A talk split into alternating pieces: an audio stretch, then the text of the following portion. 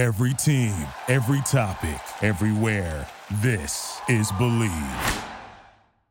Welcome to another episode of No Script, No Problem on the Believe Podcast Network, the number one podcast network for professionals. Do you believe? No Script, No Problem is the show that takes you behind the curtain of nonfiction entertainment like never before. I'm your host, Steve Berkowitz. I've been interviewing fascinating people from all walks of life for the past 20 years as an unscripted television producer, and before that, as a small town sports reporter. Each episode, I talk to talented people from the worlds of documentaries, reality TV, true crime, game shows, and much more. Now, if you enjoy No Script, No Problem, please subscribe, download, and rate the show. It's available on Apple Podcasts, Spotify, Google Podcasts, Stitcher, and TuneIn. You can also find it on Believe.com and at Believe Podcasts. Please follow me on Twitter and Clubhouse at Steve Berkowitz and on Instagram at Steve M. Berkowitz. If you're interested in advertising on the show, please contact Believe at Believe.com. All right, let's get started. Today, my guest is the multi talented Adam Freeman. And when I say multi talented, I really mean that. Adam is a producer, showrunner, director, writer of graphic novels and comic books, a stand up comedian, and then on top of that, he's the president of creative at Think Factory Media. I, I seriously don't know how he does this all. And, and then here are some of the credits that Adam has. All right. So everybody just kind of take a deep breath. All right. For OWN, Young and Gospel, that's one of the newest ones. And then We's long running franchise, Marriage Boot Camp, which has multiple spinoffs. Mama June from Not to Hot, which debuted in 2017 as the highest rated series premiere in We TV network history. A&E's What's It Worth, A&E's Gene Simmons Family Jewels, an iconic show. TV One's R&B Divas franchise, Lifetime's Preacher's Daughters, AMC's Fourth and Loud, A&E's Teach, Tony Danza. Oh my God, so good. And then prior to Think Factory, Adam spent 11 years at MTV where he produced, yes, folks, Total Request Live. And then if that wasn't enough, this is this is amazing. Adam, you produced On Air with Ryan Seacrest and then the Chelsea Handler show. Even Nick Cannon presents Wild and Out.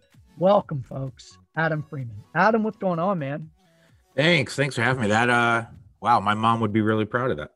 Oh, it's isn't it incredible? like, do you ever go, "Oh my god, like I've done, I've done a shitload of stuff." Uh, I, I think you survive in this industry long enough. You know, you have you have a lot of credits. There's you mentioned some stuff that I'm proud of. There's there's tons of stuff on there that we won't mention that I'm not so proud of. You know, so but I've been able to I've been able to feed my family and pay my rent. So it's it's I I cannot complain. How do you how do you balance being someone who has so many interests from comedy comic books, unscripted TV? How do you manage to balance it all? That's a great question. I don't know. I just have I just have too many interests and you know, I've always wanted to I just enjoy making things. You know, and that's not a comment on whether the quality of what I make is any good or not, but I've just always been someone that just had to be creating something. You know, whether it was 5 years old and just always drawing or painting or playing with clay or Legos or Lincoln Logs for you old fucks out there like uh, me. Yep, Whatever it was, yeah. I've just you know what I mean. Like it just I just was always if I if we were sitting and talking face to face, like I'd be like making a paper airplane at the same time. You know, like I'm just always I'm just always making. And if I like something, I like to I like to do it. You know, I'm not yeah. a good spectator. I'm not a good spectator. So it's like you know, if if I see something that interests me, oh, I'd like to learn how to do that, whether it's playing an instrument or whether whatever you know, whatever it is. So yeah, I you know, I probably you know that that old saying, it's like um, you know, I what is it like master of none? You know, like I have a lot of interests. I don't think I've knocked any of them out of the ballpark, but it definitely makes getting up in the morning interesting. Yeah, I'm sure. Specifically, I, I you know, as I was kind of like getting ready for this, you know, stand up comedy and then being a writer of comic books, graphic novels. I mean, those mm-hmm. are things that are not just, oh, hey, I'm going to spend a, you know, a couple hours on this. I mean, those are crafts. Those are things people spend a lifetime getting, you know, getting really good at.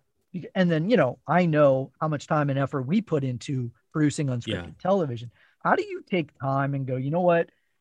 I'm going to take this weekend and work on my comic book. Or, hey, I'm going to prep and write some new material for my stand up. How do you set aside time for your extra, you know, uh, your extra, they're not even hobbies, your extra interests?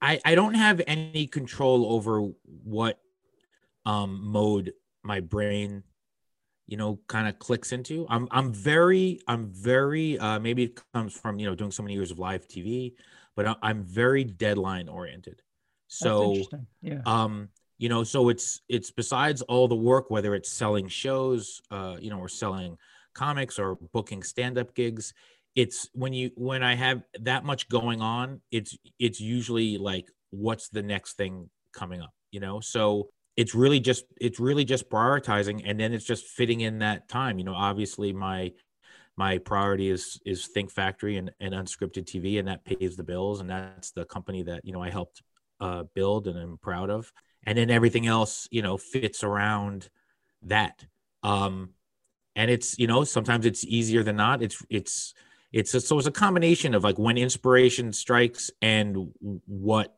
somebody's waiting for inspiration is a great word there. I'm curious, what were your early inspirations? You know, whether it was, you know, you said you mentioned being five years old. Uh, what what's got you started down this kind of path of being a writer, being a comedian, being a producer?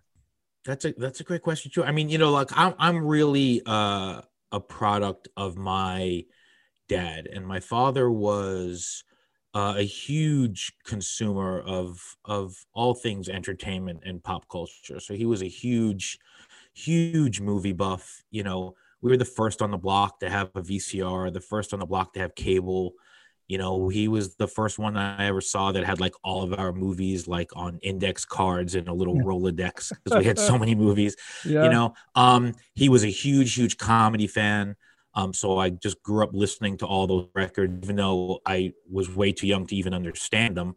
I just was enthralled with like, wow, somebody is saying something, and people and and and getting that reaction out of something, yeah. you know, whether it was Mel Brooks records or George Carlin, you know, all the all the greats. Um, and then and he was a musician, so it was, was oh, wow. always music in the house, and it, you know, so I really um it's you know you're a product of the environment you you grew up in so i was just surrounded by that stuff all the time and then i think really what got me on the writing and the and the it was it, it was really storytelling and whether that started you know early with all my star wars action figures you know role playing you're making up stories playing army in the woods with your toy guns like you're always making up these stories and you're emulating the four o'clock movie you just saw on Channel 9 in New York or whatever it may be. And then it just kept going from there. It kept creating. And it's like, what's the, what is the most direct line between your brain and feeling like you made something, you know, whether that's drawing right there and it's, you know, and it's done or writing a story is it's, it's done, you know, it's hard for a five year old to be a filmmaker, you know, because you need equipment yeah. and you need resources. But anyone can can pick up a piece of paper and write a story. And that's really just where it. I don't know. I don't remember a time when I just wasn't doing things like that. When I wasn't making when I wasn't making movies with my dad's Super 8 camera, because of course he had to have a Super 8 camera. He had to have the first camcorder, you know, the first camcorder where you, you you carried the tape deck part of it is like a suitcase over your shoulder. Oh yeah. Um. Oh yeah. So yeah, it just it's it, maybe it's osmosis. It's just what I was exposed to. I just I don't remember a time when I wasn't making stuff.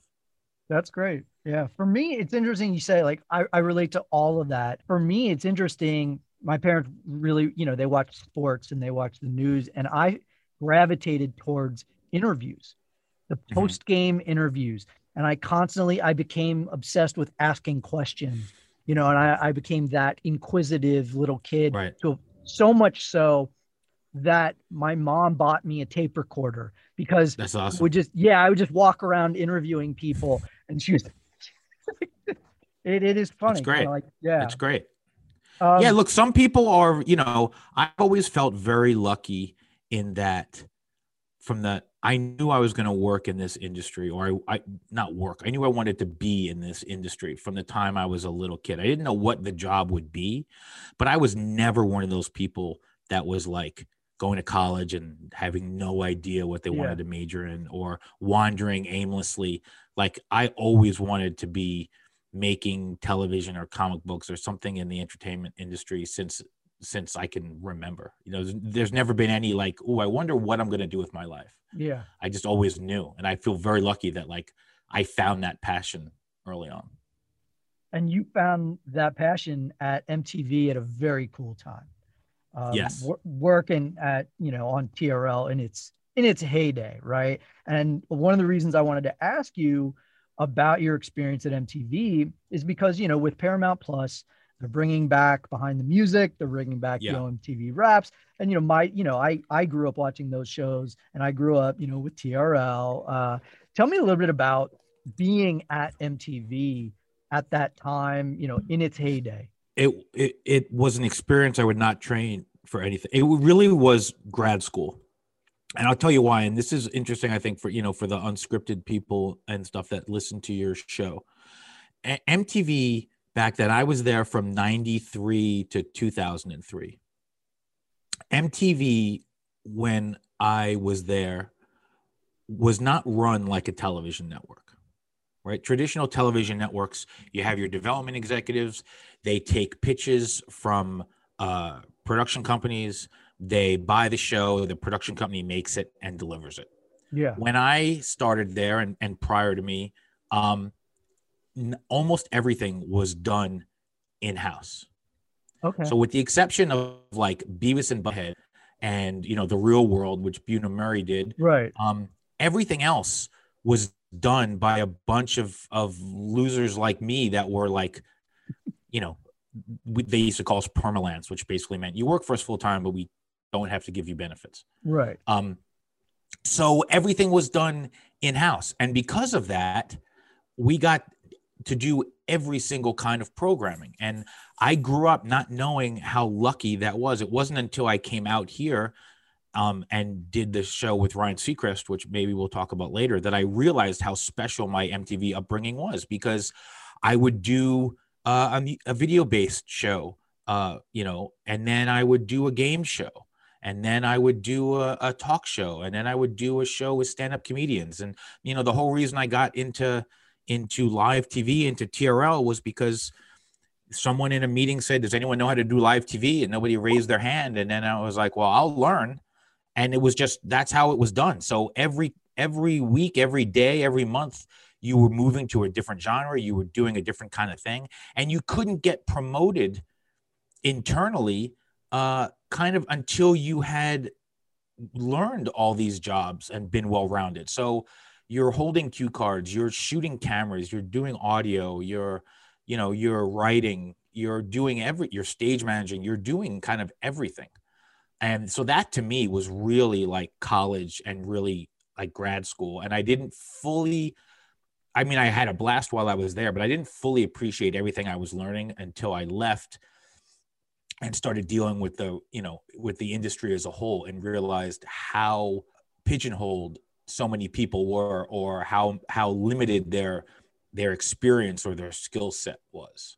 So it was great. It was it was literally the lunatics running the asylum because you know the, you're they look mtv pays crap but you're young but but they give young people a tremendous amount of uh responsibility you Yeah. know? You get tons of of free shit. I didn't pay for a cd or a movie or a t-shirt or a backpack or a hat for 12 years um and when you're young and you don't have a family and you're a single person and you're living in new york city like that's those perks are enough. So at 24 years old i was producing alternative nation with kennedy and shortly after that 120 minutes and then you know and then all, spring breaks and mtv beach house and all new year's eves and want to be a vj and then and then uh and then trl um so it was great it was i met my wife there like it changed it's responsible for my whole life mtv I, I wouldn't trade it for anything That type of learning experience, right? We don't really get that now, right? no That that kind of boot camp, you know, interesting. You guys have a show, Yeah. marriage boot camp, but that boot level of boot camp where you get an opportunity on the job to learn everything when kids come out now, they don't really get that. That kind of set up your skill set to then go out and be able to produce and do a wide variety of shows. You guys do wedding, you know, you you know, you do mm-hmm. relationship shows, you do music, you do live, like you're able to do a lot. Do you feel like people need a little bit more of that well-roundedness in terms of their training? I think it's ideal. I mean, I think you know if you have to pay your rent, you got to take the jobs you can get. I mean, what was the other thing that was super valuable at MTV, and I don't think um, young people or or most people get a chance anymore to do this. Is I had the chance to fail. Okay. I did the yeah. first show I produced entirely on my own, where I was a producer. I was the showrunner, for lack of a better, you know, was Alternative Nation with Kennedy. And I think I was 24, 25 when I took over that show. It was on five days a week at midnight. No matter what we did, it got the same rating. It got like a 0.3, I remember, every every single night. Um, it was on at midnight. This was before DVRs and everything. My bosses yeah. didn't watch it. They weren't up watching it. and the stuff that she and I were able to do was amazing. And a lot of it was crap and nobody saw it. So, you know, people nowadays, they don't have the, they don't have the chance to fail or their failures are so high profile that it, it screws them. When you have to do a, a nightly show, you got to keep we call it feeding the beast you know? It's like it's, it doesn't stop. And yeah. and you do and the same thing with TRL but you do you do a lot. And not all of it is good but you learn from it. And because of the pace of it the the the moments that suck you know come and go and uh you you move on. So i did a lot of stuff at mtv that was not very good but i did it at you know one in the morning where no one saw it and i was like thank god no one saw it right i'm not going to make that mistake again. And you you learned on the job and now people you know you, they don't get a chance to to fall on their face enough because it really affects their next job next month or is that network going to hire them again or so that was equally valuable. But the that and the diversity of the programming you know i didn't realize I mentioned when I I left MTV because Fox hired me uh, away to to produce this talk show that Ryan Seacrest was launching, and I was the first person hired, and uh, I had to hire an entire staff, so, and I started interviewing, and that was the first time I had ever been outside of MTV. I'd been in the business ten years or so, but never worked outside MTV. And I started interviewing people, and I remember interviewing like an AP for something, and I said, "So what do you do?" And she said, "Oh, I write celebrity interview questions." Mm. And I was like, "Oh, okay." So like for red carpets, she said, "Yeah." I go, "Oh, do you do you go on the red carpet and ask the questions?" Said, no. I said, hmm. "Okay, do you are you in post? Do you do you edit the questions?" No. It's like, "So what I write the questions." And I was like, "That's what your skill set is is you write the interview questions." She said, "Yeah." And I said, okay which is fine that's what, you know it coming from where i came from yeah i couldn't i couldn't get promoted from pa to ap until i knew how to write the interview questions i could shoot it you know i could right. i could do a string out of it i could so i was like wow these people really have you know and i don't mean to make these sweeping generalizations but but most of the people i encountered had a very very narrow focus you know right. i'm a i'm a segment producer for conflict resolution talk and that's what i do i find yeah. people from florida with no teeth and i fly them in and they confront their cousin about the baby that they thought they had and that's what they do um, and i was lucky that i was able to do you know almost every kind of genre i have to ask about spring break right i yeah. mean again yeah like i was i, I mean I, I guess i was junior high teenager whatever in Ohio, right? So like that was, you know, incredible to see MTV Spring Break. You know, we'd rush home and there you guys were every afternoon and we got to kind yeah. of experience spring break. How tough was that to produce?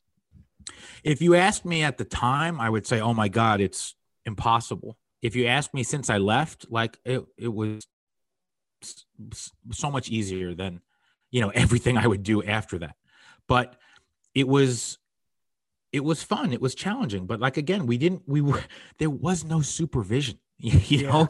So like there weren't like I don't remember. Maybe I'm just looking at it through rose-colored glasses, but I don't remember like turning in cuts and getting notes. You know, like yeah, you did the sh- you did the show, you edited it up until like the day it aired, and then it aired. You know, it was a blast. You know, it was. I mean, it was. You you quickly learned at MTV who was there to make television and to be professional, and who was there because they thought working there was going to be a big party. Okay.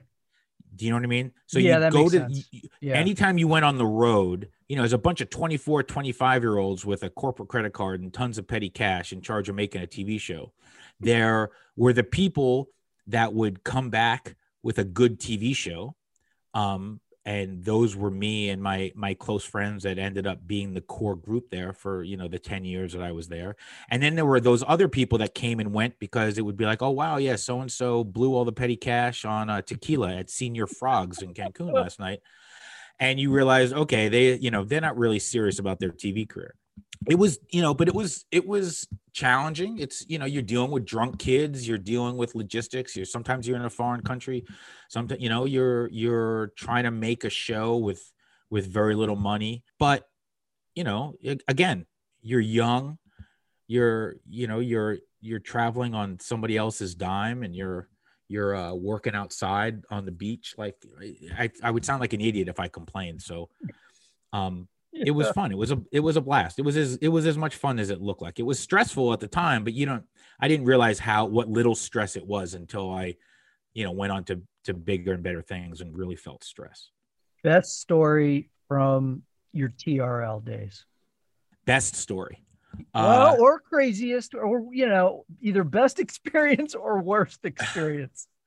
I'll tell you the one of the most surreal ones was there was an incident that was very high profile. We had um and this is it's a it's a tragic end, but I'll just tell it to you from my point of view. Okay. So there were there, a lot of people know there was uh, Mariah Carey was on the show once, and she she almost pretty much had a nervous breakdown live on our show, and I think almost directly after the show, she whether they her people thought that she might harm herself, she ended up actually going away and getting some help for a while, um, which is which is horrendous. Um, so it sounds really insensitive that it's going to be one of the funniest days of my life, but because it started very differently for me, right? So it started at like 9 a.m. that morning. Knew Mariah Carey was going to be on the show. She'd been on the show before. Didn't wasn't really thinking about it. And I get a call from security downstairs at 1515 Broadway, and they say, um, "You have uh, uh, something here from uh, from Miss Mariah Carey, a package." And I said, "Okay." uh, send it upstairs. And they said, we can't do that. And I said, why? And they said, we don't allow live animals in the building. And I was like, okay, like you need to come down. So I came downstairs and there was some assistant or PA from from Sony and they're standing at security with a lamb, a live lamb like on a leash. And because I guess her her nickname for people was Lamb. She used to call everybody Lamb. Um, and they, she said, Mariah is really looking forward to being on the show today. You know, this is a little gift. Oh my and God. I, I was like, I can't take a, a live lamb. And you could tell this, you could tell this kid, I say kid, he was probably like 18 months younger than me. This kid was like scared shitless that he was going to have to go back and, and say he- failed at his task. Oh my And god. I was like, I'm so sorry. And it was like, well, I have this bottle of champagne and I have the lamb. And I was like, well, I'll take the champagne. He's like, I have to give you both. I can't give you just one. I said, well, um, you know, I'm looking forward to seeing Miss Carey, but I'm really sorry. And he goes away all dejected. I'm like, okay, go back, doing the rest of the stuff, prepping for the show. Like one o'clock, 1.30, there's a knock on my office door. And I open up the door, and there is that same PA standing there in a lamb costume, holding a bottle of champagne, looking like, you know, Ralphie having to dress up like a bunny on Christmas morning from a Christmas story. And he's like, here's the champagne for Miss Carey. oh and I was god. like, oh, dude, I am so sorry. And I took the champagne. And then she was on the show, and we were getting ready for the show. And they're like, Mariah wants to talk to you in the dressing room. Uh, and I was like, okay. And you know, I didn't look. She want she wanted to talk to the person in charge. Even the champagne, it was very nice. She, Mariah Carey has no idea who I am. Yeah. Um, you know, it was like whoever's in charge over there, or whoever the show owner is, send them a gift. So I get called into the green room, and it's Mariah, and she is she is not really coherent, and I, you know, I grew up very sheltered, very boring, never a drug guy, not a big drinker, very naive to if people you know people on substances and you know i've worked with some people that were like raging coke addicts and i was like wow i just they told me they had a sinus problem i just always thought it was a sinus problem like i just my brain doesn't go to that place Yeah. you know i'm just very yeah. very naive that way and sh- so she was either under the influence of something or or about you know starting to go through this mental breakdown and she started talking to me and making no sense. And she started saying like okay i'm going to come out and the leg the leg it has to be the leg and i'm going to do this and then you hit me here and i do this. And i was like what? What? And then after like two minutes of her talking to me i was like oh i think she's talking about how she wants to be shot. Like she wants us to pan up her leg. Like it was just bizarre. And then she went out on the show. In the moment it was uh, this very funny bizarre surreal live tv moment and now looking back in in retrospect you know it was she was she was struggling with something and it's and it's sad and i'm glad that she's that she got past it but it was Right. it, it was a surreal surreal day with this poor kid trying to deliver me a lamb Oh man. Um, yeah, I, I uh, can't even imagine the look on your face. It was, you know, it was it. But when you do a daily live show, like I, I referred to it before as feeding the beast, you know, you go live every day because the clock strikes three o'clock or whatever, not Yeah. because you're you're ready, and so you're constantly like you're prepping that day's show. You're you're you're you're having meetings about tomorrow's show and next week's show, and the minute you get off air, your brain like kind of resets and you Yeah. and you know a half hour after TRL went off the air, we were having our first meeting about the next day's show. You know, Right.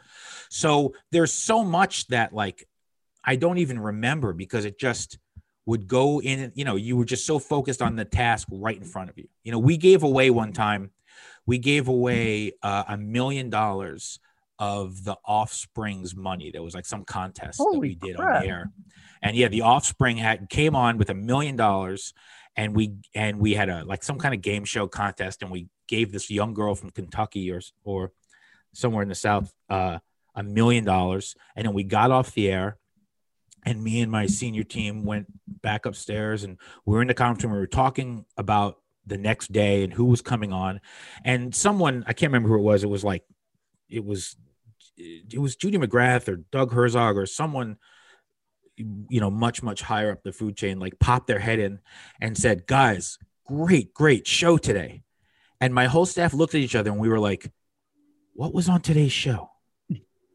And they were like uh 22 minutes ago you gave away a million dollars? And we were like oh right right thanks thanks. Sorry we're talking about you know whatever the third eye blind is coming in tomorrow. Sorry we're, Yeah. you know and we was just Right. it just goes it, you, your brain just moves ahead to the next shiny object you know yeah, I call it the but it was a windshield blast. wiper. Yeah, the windshield wiper effect. You just yeah wipe it off. Right. Yeah. you're just moving forward. You're moving forward so fast. The minute you pass that road sign, you're like, okay, that exit's done. Okay, what's what what's the next exit? You know? yes. Um, so I mean, I wanted I, I had to ask you about the comedy because you know you're producing that. When did you decide, okay, I've got, you know, I'm gonna I have the courage, I've got the guts to Yeah. go for it and jump up on stage because a lot of you know, a lot of people are funny, a lot of people can can even write comedy, but that's a it's a whole nother level to have the guts to step up on stage and tell jokes in front of a live Right. audience. That was stand like I said, going all the way back to my dad, stand up was something I was always, you know, obsessed with and always. And then once, you know, once cable TV and HBO came out and watching all the Rodney Dangerfield specials and Eddie Murphy and all that, you know, it, I've I've always just loved it, loved it, loved it. And I was always kind of referred to as like the funny kid or whatever. And then, but I always looked at it. I was so in awe of it, of stand up and people that did stand up. I, I, in retrospect now, I can tell that I was way too precious about it. You know, it, you have a baseball player that you love, right? You love A Rod, right? Ugh, You can- yeah, you can- get your point. Oh, you know what I'm talking about. So who? okay. Uh, um, I um, grew up you know a what I mean. You- Reds fan. I was a Barry Larkin guy. Okay. Okay, so there you go. So you, you know whoever whoever it may be, Pete Rose, whoever, right? So Okay. you grow, yes, Pete Rose. so you grow up loving Pete Rose. You watch Pete Rose on TV, and then you can go outside and you can play baseball and have fun, but you know you're not Pete Rose, right? Of Nobody course. just walks outside at five years old and tells jokes on the street. So the only people that you see doing what you love are the masters. So to me, it was like I could never be fucking George Carlin Right. you know and it was like so i always assumed it was like stand up is something that i love and it's those special people over there that know how to do it and so i always approach things from i came at it from the side you know and when i was at mtv a lot of the vjs uh you know the two places they always seemed to pick vjs from were either radio or comedy right so you Yeah. had you had Bill Bellamy, you had Pauly Shore, you had, you know, you had Jon Stewart had his first talk show Right. on MTV. You had Yeah. Ed Marquez, you had, you know, all these great people, Colin Quinn, all these great people. I would work with, I would always be drawn to those comedians.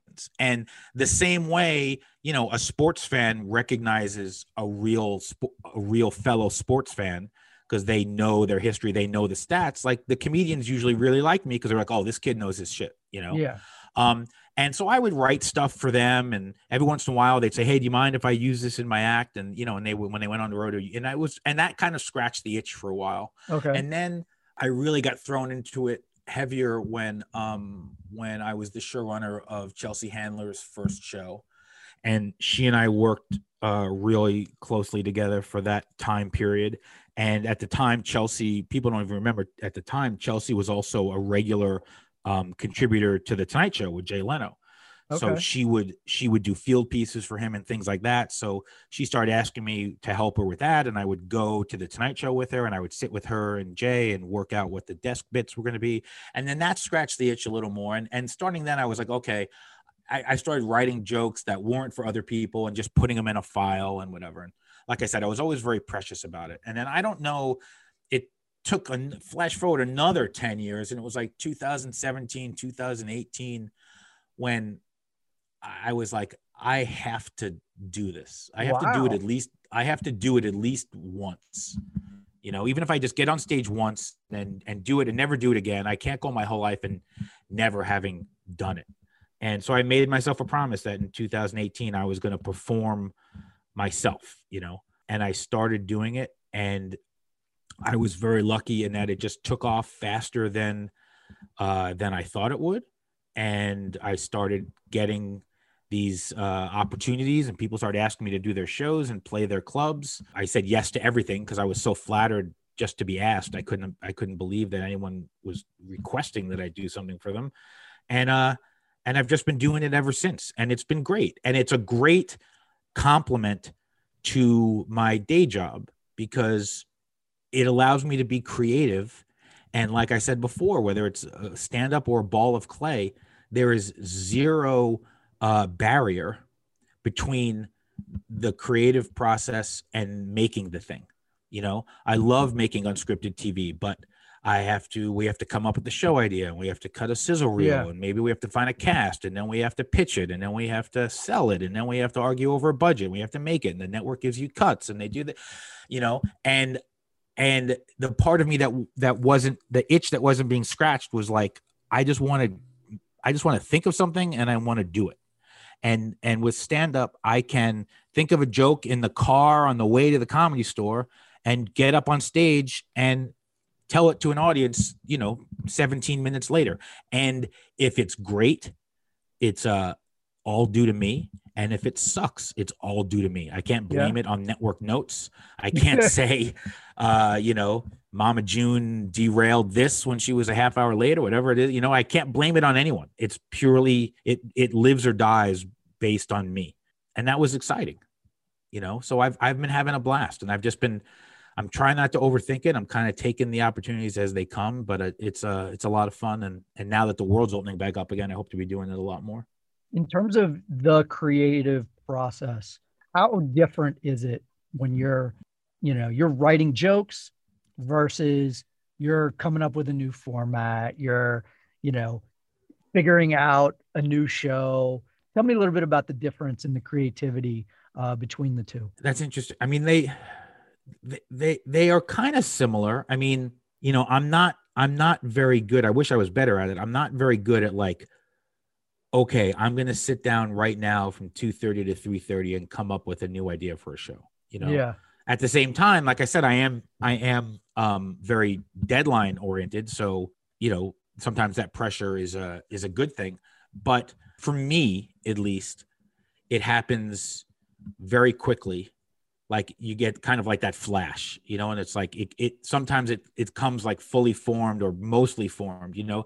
The the the tv show thing is different because I, i'm part of such a great team. It's really that's very very collaborative you know. Yeah. Where when i'm writing jokes uh I'm, I'm by myself you know um so and i and i love collaborating i love throwing out ideas. I love someone taking my idea and shaping it and making it better. I love having someone on Think Factory's development team throw out an idea and saying, "Well, what if you just did it 5 degrees this way?" and suddenly everyone gets excited and you know, so I love I love the collaboration process. But to me b- both of them it's just like it hits me when it hits me and it's hard to force it. Yeah. Um, and I wish I was more disciplined that I could force it. I wish I was that Stephen King that was like, I'm going to write from 9:30 to 4:30 every Yeah. day, seven days a week, and I'm gonna, you know, I wish I could do that. My brain just doesn't work that way. You but- and me both. Yeah. Yeah, So speaking of writing, okay, uh, I'm fascinated and I'm dying to know about the comic books, the graphic novels, because again, this is completely different. You know, I Yeah. mean, so how did that start to come about? And you know, tell me a little bit about that process. you know, again, from when I was little, like I just was always a, a big geek and and a big comic book fan, you know, and, and used to go visit my grandparents in uh in Brooklyn and my grandfather every time I went would hand me five dollars to go to the bodega around the corner where they had the spinning comic book rack and you know and I would go and pick out whatever it was and and and I just was a huge huge comic book fan and like I said before if I like something I want to do it. I'm, Yeah. I'm a horrible spectator. Starting you know fifth and sixth grade I was like drawing my own comic books and everything and you know just just creating it just for myself and if there was school projects if you had to write a term paper in sixth grade i would say can i do a comic book of it? And they'd be like yeah sure. So something i always wanted to do and then one of one of my uh, best friends from when uh, you know we, we've known him known each other since fifth grade gentleman named uh, godfather to my children my my best friend marc bernardin who uh, is the co-host of uh, Fatman Beyond, very popular podcast with Kevin Smith for the last Yeah, like, five or six yeah. years or so. Um, Marc and I have known each other since fifth grade and bonded instantly over our our love of all things geekdom. We are uh, occasional writing partners and have written spec screenplays and things over the years, and we've had some things optioned. And we uh, he was at Entertainment Weekly at the time. He was there the whole time I was at MTV for ten years. Marc was at EW for ten years, and Marc convinced EW to start covering comic books. This is right when like Dark Knight started, you know, when they, when people when they when the Hollywood machine started to realize all the IP they had on their hands. Right. And through through writing and and and kind of editing the comic book coverage for EW, Marc made a lot of uh, a lot of connections in the industry. And he and I had a long thick folder of ideas that some of them we turned into screenplays, some of them we turned into you know into pilot scripts. And there were a bunch in there that we thought well these these would probably make pretty good comic books. And he was like well I, i've met some people. So we started going through his rolodex and started pitching people. And almost simultaneously two people gave us our first uh our first gig. One was uh one of the most famous comic book artists of all time jim lee who's who runs now runs dc at the time he was you know, uh, celebrated artist. Um, Jim Lee um, bought an original idea of ours uh, called The Highwaymen for uh, a subsidiary of DC called Wildstorm. And at the same time, um, a great guy out in Northern California, Larry Young, and his wife Mimi, uh, they had an independent publishing house called AIT Planet Lar, and they bought another idea of ours called Monster Attack Network, which was like a you know big exploding monster, uh, you know, Godzilla kind of thing. And before you know it, we were writing two a graphic novel and a limited series at the same time. And then it just started to kind of take off. People liked our work. DC hired us to take over some some books for them, which we did. You know, so we started doing work for hire stuff. We started selling more original stuff, kind of like the stand up. Like it kind of it kind of got a life of its own. What? But again, it was like a dream come true. It was to be able to say you put words in Wolverine's mouth or Batman's mouth. Yeah. To that little five year old kid buying X Men on a spinner rack at a bodega on Flatbush Avenue is like is huge. What is that feeling fun. like? I mean, I that's what I'm saying. Like, you know, producing television, I'm sure like, you know, you you were producing some of the coolest shows on at MTV and but, you know, I can't imagine what was that like when, you know, you're writing for DC Comics. What was that like when, you know, you saw your your words like you said coming out of the most some of the most famous comic book characters ever? I'm not to lie, it was pretty fucking cool. You know, I mean, to to walk in to spend your whole life going to comic book stores and spending your you know allowance or your paycheck and then to be able to walk into a comic store and see your comic on a shelf next to those or your name on the cover of you know of a batman comic or whatever is uh is great. It, it's it's just like a, a it's a dream come true. And it's it's amazing to be able to think that you've you've contributed in some however small way to that legend you know to that you know that story that character or whatever. So it's it's it's a blast. It's i've been very very lucky. And you know even even on the shittiest days eh, I, I i try i'm not always successful but i try my best not to complain because i my job is pretty cool and i get to do fun stuff. If i was if I was digging ditches on the side of the road, or you know, I've, I, I did a reality show with coal miners in Kentucky and West Virginia. I was like, those men and women work their ass off. Like, yes. okay, I can, I can, you know, I could babysit Mama June for a couple hours and be and not complain because those people like that are, you know, or police officers or first responders, you know, those are the people that are like, holy shit. So it's I've been very very lucky I don't know how to explain it because there have been tons of people that have tried just as hard as me that are more talented me that just maybe they weren't in the right place at the right time or or whatever. So it's been good. Support for our podcast is brought to you by Just Live, a trusted source for high quality wellness CBD products created by athletes just for you. If you're like me, the past year has been really stressful and I've even had some sleepless nights. That's why Just Live came out with their new CBD gummy line. They have six different flavors and functions, including sleep, energy, focus, immunity, calm, and vitamin C. Plus, they're vegan and low sugar. Just Live was founded by professional athletes Klay Thompson, Alex Morgan, Travis Pastrana, and Paul Rodriguez because they wanted to create a CBD product they could trust and could stand behind. If you need support with sleep, focus, energy, stress, or immune health, I highly recommend giving these a try. Right now, if you buy one of their new gummy products, you get one free. There are six different benefits to choose from, and instead of just choosing one, visit justlive.com and use code SUPPORT to buy one, get one free. Buy one, get one free of the new gummies line with code SUPPORT at justlive.com. That's buy one, get one free at justlive.com. Use code support. All right, let's let's talk a little bit about the unscripted. Yeah. We've had a ton of success. Uh, Gene Simmons' Family Jewels really was an important show in terms of our genre because of the stature of his celebrity and opening up kind of his world, his family. You know, you yeah. had the Osbournes and whatnot, but then Gene kind of that I felt like that family kind of took it to the next level. Tell me a little bit about that experience working with Gene, with his family, and the insanity that was going on with that show.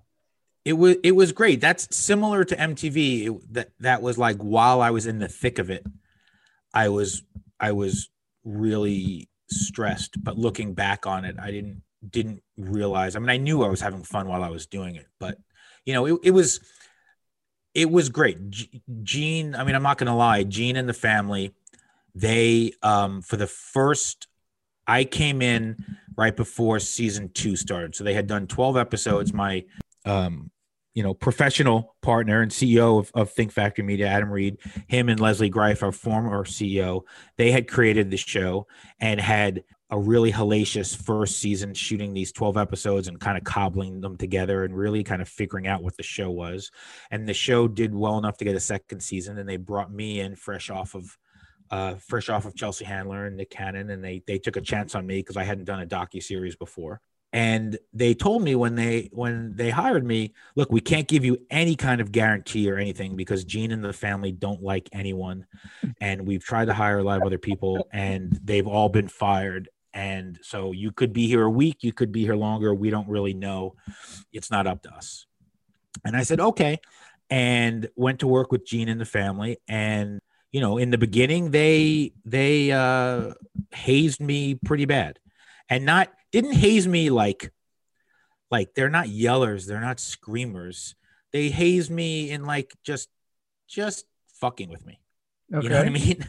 Yeah. just like for their own amusement, and not in like a mean way. Just like you know, and and um and it and then it went from like them them hazing me to amuse themselves to they wouldn't work with anyone else. And as Think Factory started to grow and my role started to grow and we started to s- develop other shows and sell more shows, myself and Adam Reed, like we kept trying to extract me from Family Jewels. And um, by then, my bond with the family was so strong that they wouldn't work with with another showrunner. So until like the final season, my two number twos, two really uh, incredible, smart women, um, Mariah Muse and, and Erin Richards, they had been they had started as APs under me and Adam on the show, and by the end they were show running and directing. And the last season, they really stepped up and delivered an amazing season after being with me and being a key to the show's success for so long. But it was great, and again, it was one of those you talk about like Batman, and talk about or you know putting words in so and so's mouth, like. I had Kiss posters on my wall. Yes. I went as Ace Frehley. I went as Ace Frehley for Halloween. So you know, if you would have told me when I was five years old that I would have my name on the cover of a Batman comic, I would be like, screw you. If you would have told me when I was seven years old that I'd be flying in Kiss's private jet over Germany somewhere on tour with them, I would wouldn't believe you either, you know? So it was great. And the family um uh ended up we ended up being really, really close and you know, and they were great to my, my family. They were Gene and Shannon were great to my kids and and um it, it was was great. It really became like a family in a, in a way because we worked so long and so hard together. You know that show it was 168 episodes. Yeah. We were in, we were in unlike most TV, we were in continuous production for whatever it was, 5 years, 6 years. Ooh. There hmm. was never any because what we would do is right when you know the blessing and the curse of working with Gene is that obviously he has a few things on his plate, right? So the, yeah. the, reality show is always in second position to Kiss and to all of his other businesses. So right. what happened would be, you know, we would have an air date and we'd be shooting the show, and then Gene would say, "Well, I have to go to Singapore." Because they're going to do a Kiss musical and I have to meet with the people or whatever. And it was like, well, Gene, I can't have you leave for three weeks. We have episodes. And it was like, well, I'm sorry. So then it was going to A and E and being like, well, I think I have to follow Gene to Singapore because I have to get an episode with him while he's on the road. Otherwise, we won't make yeah. air. Yeah. So, so I ended up traveling the world on A and E's dime because I had to, I had to basically chase Gene as he handled all his other business opportunities in order to deliver the show on time. And then what would end up happening is we would shoot a season, we'd be, you we'd be editing at the same time. As the season would start to wind down, you know, me and Adam Reed would and, and Leslie Greif would start to say, okay, Gene, what do you have coming up? What's big on the horizon? Oh, well, Kiss is going to go to Australia and do this. We're okay, great. Well, and then we'd start leaking things to A&E like, look, I know we haven't even debuted season three yet, but Gene and Kiss are going to Australia if we if you can keep us shooting continuously we can we don't have to pay for gene to go we don't have to we'll have all this production value all you have to do is pay and we always got like picked up or at least got cash flowed some money to continue shooting before this next season even aired. So we were in no lie, we were in continuous production for you know 160 something episodes. So we were together all the time. All the all the time. And we shot 7 days a week because Nick and Sophie were in school, so they could only shoot in the evenings when they got home or on the right. weekends. So we'd be right. shooting during the week. It wasn't like if we worked Saturday and Sunday with Nick and Sophie, we took off Monday and Tuesday. Like, so we would work, you know, I think the longest I went was like 92 days without a day off on that show. Um, but it was great. I, you know, went, I, I hit almost every continent. Um, oh wow, that's you know, awesome. Got to got to tour with the band. It was and they're and they're great people, and I'm and I'm still close with them to this day. I was text Shannon's birthday was a couple days ago. I was texting her, so they're great. That was a a big show for you guys, and yeah. you know another you know big show that now has blossomed into a huge franchise is Marriage Boot Camp. You know, you, yeah. know, you go to Marriage Boot Camp Reality Stars, and you do a hip hop version, you do a Bridezilla's yeah. version. Okay, the idea is pretty simple. You know, you got couples that are, uh, you mm-hmm. know, struggling, and how do you help that? Did you ever think that putting a bunch of couples together, trying to work out their problems, would become this massive franchise for you guys? No, and you know, very few people know it actually was spawned out of Family Jewels. Um, that I had no idea.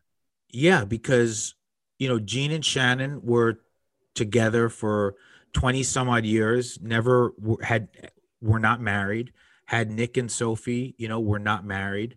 And that was like a, you know, a uh that was like their thing, you know, like they don't need marriage, they don't whatever right. they, you know. Yes. And and in our second to last season or so, they started to have some relationship problems. And it started and the show the final two seasons of Family Jewels had a very different tone because it went from being this family sitcom to right. now like a family are they going to be are they going to fall apart or not and is right. this couple that has defied the hollywood and rock and roll odds for over two decades are they going to fall apart and gene was very opposed you know gene and i'm similar but gene is a very black and white person you know it's either this or it's that or i like this or i like that you know yeah um and so he was always very opposed to any kind of like therapy or marriage counseling or anything. And they were struggling. And so we thought, okay, well, you know what? Let's work it into an episode and we'll get an episode out of it and and it'll it'll help them. So we did some research and we found this couple uh, out of Texas that had that ran this marriage boot camp um, program as a as a um, you know nonprofit, actually part of like a, a ministry there, even though it wasn't, you know, it wasn't all based on religion, but it had some spiritual elements. And um, we found them and we uh, flew them to LA and we found some other couples in in crisis and for a weekend we put them in this house with Gene and Shannon and we had them do an abbreviated version of the boot camp um, and Gene you know to this day G, who Gene and Shannon I think they just celebrated their fifth or their sixth wedding anniversary um, for the longest time, Gene and Shannon like attributed the marriage boot camp to getting them down the aisle. Like it, wow. it worked, and it wasn't it wasn't bullshit. And it and once I saw it work on them, and they are two of the smartest and simultaneously stubborn people that I've that I've ever met. Right. When I saw it crack Gene's, you know, Android Vulcan shell and and I saw it work on Shannon. I was like, there's a show here. Yeah. So then we started pitching uh pitching it as a show and WE tv bought it and you know 17 seasons later Ooh. we're still going. I did not know that. That's that's yeah. great. There's been some pretty magnificent moments on marriage boot camp throughout the years. Do you have a favorite moment on marriage boot camp or is there a moment that you still go i can't believe that that happened this i mean i know. so so many. I mean one of the most surreal ones was was this the season that we had um tara reid on. And uh she was it's I think mo- most of this is was all documented in an episode. You know, for for better or worse, I don't say this out of ego and trust me, it's not never my choice. Yeah. I appear in marriage boot camp a lot because we break the fourth wall a lot. yeah, which because, is good. That's good. Because myself and you talk about like loyalty and smart people in this business. The showrunner of Marriage Boot Camp now is the aforementioned Erin Kelly, Erin Richards, my AP from Gene Simmons Family Jewels, um, is my showrunner on Marriage Boot Camp because she's a rock star and you have to keep rock stars close to you because they make you Sure. look good. So whenever, you know, the cast has a meltdown, they want to speak to the person in charge, and that's Erin or myself, you know. So because I was integral in gaining Tara's trust to come on the show, you know, before we shot, I was the first name out of her mouth when something was wrong. You know, where's Adam? Okay. So there's a scene in her season of Marriage Boot Camp where I'm sitting in the production office and I'm like working on the next day's episode, and I look up and she's standing in the production office. Oh my god. So there was a, I, you know, I guess she saw, you know, we had like a hidden door that went Yeah, to this one wing of the house, and she, Yeah. she's production savvy. So all of a sudden she's standing there, and I'm like, "What are you doing here?" And she started yelling at me, oh god. and I was trying to calm her down. And then the control room is right opposite the production office. So then she walked into the control room, or she followed me to the control room, I think. And she was yelling at me, and she wasn't again kind of like Mariah Carey. She wasn't really being coherent or making a lot of sense. And then at and then at one point, Tara goes, "And you know, my mom is with me." And I said, "What?" She goes, "My mom hears everything that I say and do." And I went, okay. And she said, My mom's with me every day. And I'm like, okay, so now she thinks like the spirit of her dead mom Right. is like watching us. And she goes, You want to talk to her? And I was like, Do I want to talk to your mom? And she goes, Yeah. And she reaches in her bra and she takes out her cell phone. Her mom's alive and well. Her mom, she had put us all on speaker, and her mom was on like she her mom was literally listening. She was on the cell mm-hmm. phone. And she goes, Mom, are you there? And her mom goes, Yeah, I'm listening. I've heard all this. And I was like, Okay. And she goes, and and uh, and her mom starts yelling at me, going, Adam, I heard everything you said. And I was like, I didn't say anything wrong. You I, you can you can hear everything I said. And then her mom started cursing me out. and I was like, uh, and it was just one of those surreal moments Yeah. and you know and it was surreal with tara reid because the first time i met tara reid you talk about everything coming full circle the first time i met tara reid was when she was dating carson daly on I was- yep. request live. Mm-hmm. And you know and we went out for drinks or something because she was going to co-host the show the next day because american pie 12 was coming out or something. Oh, so it's like it's just it, it, the moments are surreal and they start to blur together after a while you know because it, it's i'm not going to say ptsd because it's so overused and i and i don't want to Yes. at all cheapen people that that legitimately suffer from ptsd but Sure. in the television world it's a television v- version of ptsd which pales in comparison but where you're like such crazy shit happens that you're like it like you either mentally block it out of your head or you know or like i said before the machine keeps moving and you go on to the next day. So tara reid was one definitely. We had corey feldman on which um you know it was in a lot of the press that he sued us. So that was very interesting. If you would have told me you know when i was sitting in a movie theater watching the lost boys that one of the frog brothers would sue me i wouldn't think that would ever happen so yeah, it's just it's a it, we work in a bizarre industry and bizarre shit happens and you got to kind of roll with it. Has there been any like serious like infidelity or anything crazy amongst the couples that you know blew your mind? You know, I think viewers look at a show like Marriage Boot Camp or The Real World or any of those and when they hear cast members say, "Oh, after a while you forget the cameras are there." I think the average person goes, "Oh, that's you're full of shit. How would you forget?" But it's true.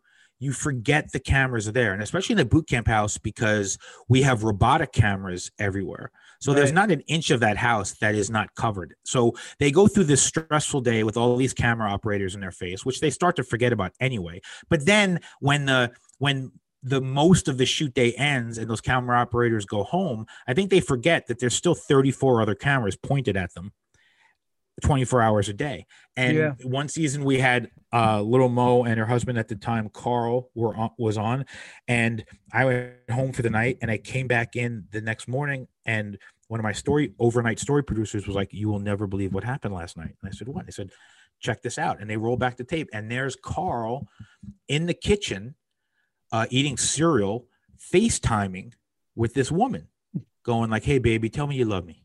Tell me you love me." And she was like, "What are you doing? Oh, nothing. I can't wait to see." And it was like he's FaceTiming with another woman while he's in the boot camp house with his wife. Mm-hmm. And that was one of those like, what the fuck? like, you know, and it was one of those moments where as a human being, you're like, I've just lost faith in the human race. And then as Yeah. a TV producer, you're like, thank you, reality gods, for Right. shining this upon, you know, for giving me this gift. And then what's even better, what's even better is that then they people get caught doing stuff on camera and they, They deny, deny it, it. or they They lie about it. it, Yeah. And it's like, so we wrote, we showed him the tape. I never said that. I never said that. It's just like, you know, the typical guy caught cheating, deny, deny. we have you on tape saying that. I was talking to my sister. You were talking to your sister. Like the, it was so bizarre. But that's like a, I, I wish that was like a rare, that's like a normal occurrence on that show. It's your, Yeah. your, you, you, you, you, you know, you get crazy characters. Recently, it was announced you're doing a show with OWN, Young, and Gospel. Yeah, it was announced uh Thursday, March 18th. It was announced. Tell us a little bit about Young and Gospel. I'm really excited about it. We we are just about to start shooting. We have an amazing cast, and this is really um, Think Factory and and owns um, chance to show a a new side of uh, the gospel industry. These are really smart, entrepreneurial, talented young women, self starters, gospel singers that um, are kind of redefining what gospel music um, is and what it means while also um, kind of feeling the pressures that the that the old school gospel culture puts on them. You know these are these are obviously women of god and are very spiritual and they have a lot of uh a lot of, uh pressures and and decisions that they have to make because as they try to cross over and and and attract more of an R&B audience you know there is a record industry that wants to sexualize music artists and you know and and do other things. And it's it's really these these women um and their their journey to forge the career and the and create the music that they want to create without compromising their beliefs and their morals and we have um you know this this amazing cast and we're literally just about to start filming so Awesome. yeah Awesome. i'm super excited Very about it cool. Okay. One of the things I wanted to ask you about, as somebody who has had a lot of success, right? So you're you know, your your comedy career is kind of off and running, right? You're excited about that. Yeah. Your writing with comic books is something you're super excited about. And obviously, in the unscripted world, you guys are selling, you're producing a lot. What are your goals now? Well, how do you, how are you setting your goals, whether you're looking five years into the future, 10 years in the future? I, I it's a question I kind of ask a lot of my friends, colleagues, because, Yeah. you know, uh, we kind of have to keep pushing ourselves. What, how do you look at, you know, your goals as, as you look into the future? it's hard you know you're you're always your own worst critic and i i think part of my you know i, I the the word success even coming out of my mouth feels like i i have i feel awkward saying it because i'm just I, I've, you know not to start paying you like a therapist but like i'm never really i'm never really satisfied.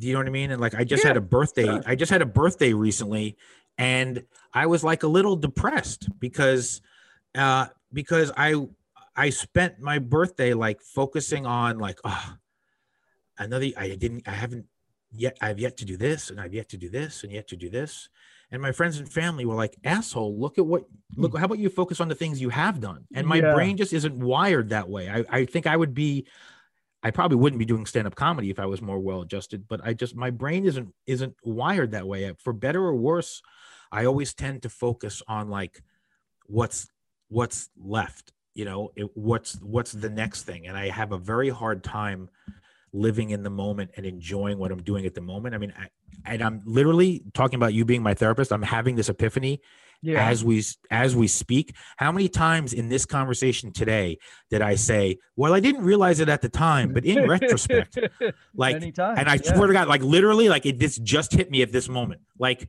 I, I'm very, I'm, I'm not good at living in the moment.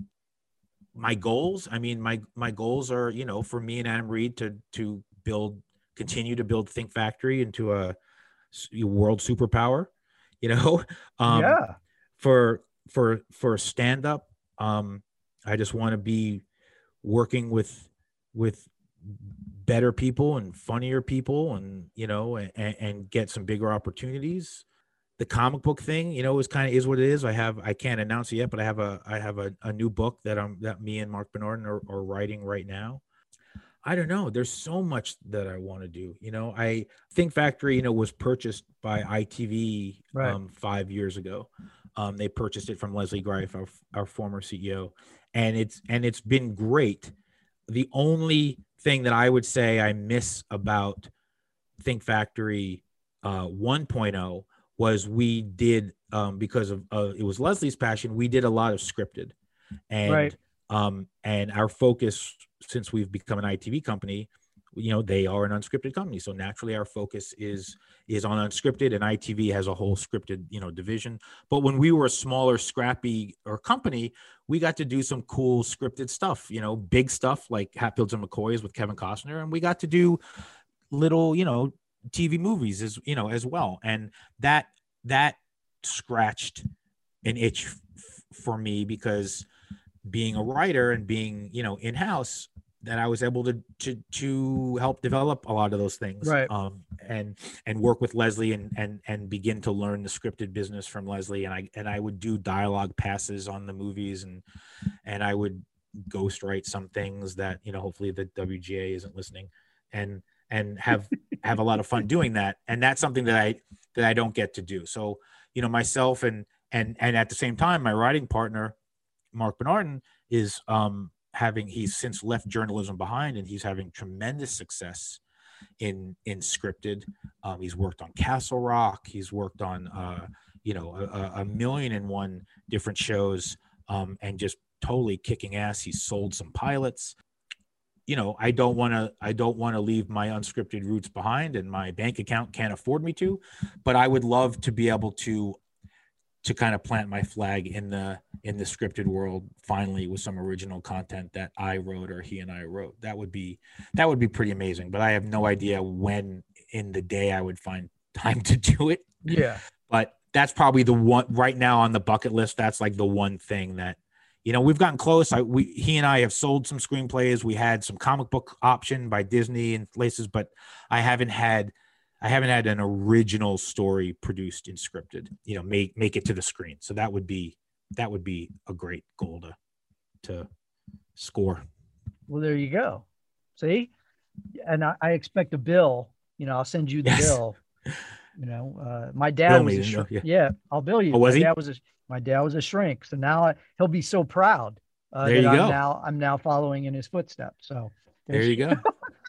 All right, so I like to finish it up with uh, what to watch. So, what do you guys at Think Factory have coming up?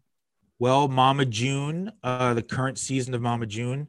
Um, you talk about how we gave her a second chance. She, this is she's now on her like fourth or fifth chance. She uh, she after having some some drug and legal problems, um, where she's she's trying to get her life back and get her family back. So every Friday night, Mama June is on WE tv. We are uh, producing new seasons of Marriage Boot Camp. We have Young Gospel. We have um, we have a show uh, that we that was announced that we haven't shot yet. Um, we shot the pilot, but it was picked up by TBS called Rat in the Kitchen, Nice. um, starring uh, Natasha Leggero and Oh, Chef Ludo. funny. It's a yeah, she's amazing. Again, see, I get to work with these great comedians. You know, yeah, she's really um, funny.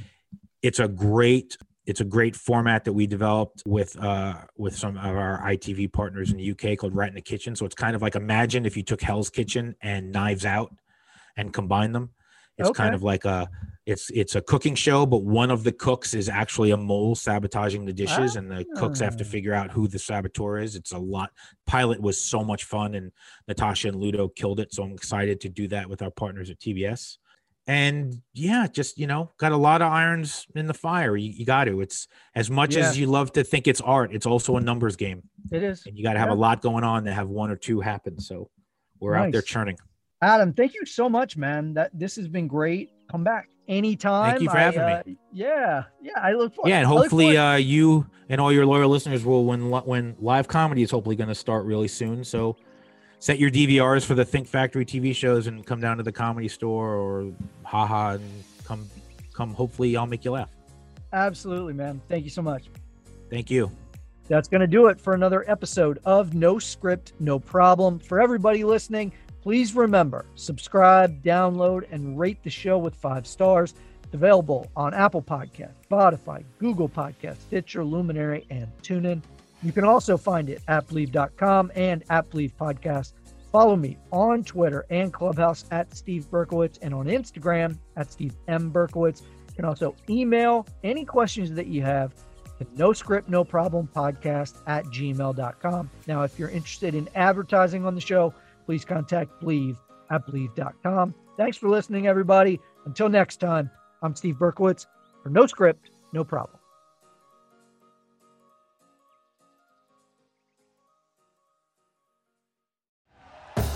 Thank you for listening to Bleav. You can show support to your host by subscribing to the show and giving us a five star rating on your preferred platform.